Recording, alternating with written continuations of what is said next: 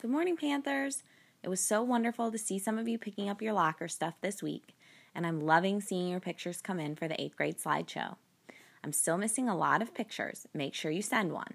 It can be a baby picture or a more current one. Send it to totstot at ycsd.york.va.us. Thanks to Ava, William, Kylie, Jaden, Thomas, Gabby, AJ, Haley, Ellis, Priscilla, and Ziana for sending in your pictures this week. Speaking of our slideshow, today's word of the day is commemorate. Commemorate can mean to recall and show respect for someone or something, or to celebrate an event, person, or situation by doing or building something.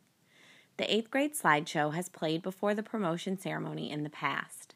Last year, we played it for students on the last day of school. We want to make sure that even though we can't be together, we still celebrate the wonderful year we had in your transition to high school. So please send a picture and complete the slideshow survey if you have not already. How many of you have ever been told that comic books don't count as real reading? Some of my students have thought this over the years, but I think all reading is real reading. In White River Junction, Vermont, there is the Center for Cartoon Studies, a college for people who want to create comic books and graphic novels. It was co founded by Michelle Ollie and James Sturm in 2005, according to an article in the Christian Science Monitor. 249 people have graduated from CCS, including a man named Charles Forsman, whose comics were recently adapted as a show for Netflix you know that comic books are everywhere, and you are going to keep seeing them, especially for people your age. According to the Christian Science Monitor, publishers put out 12% more graphic novels in 2019, and the young adult section has grown even faster. The students at CCS do workshops in schools where they find that students who are shy or normally don't engage in class are energized to draw by the workshops.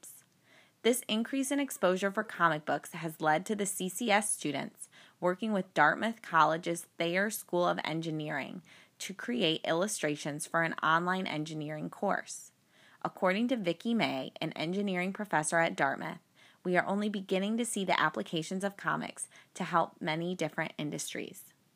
So if you love to read comic books, keep reading. You're part of a big group of young people.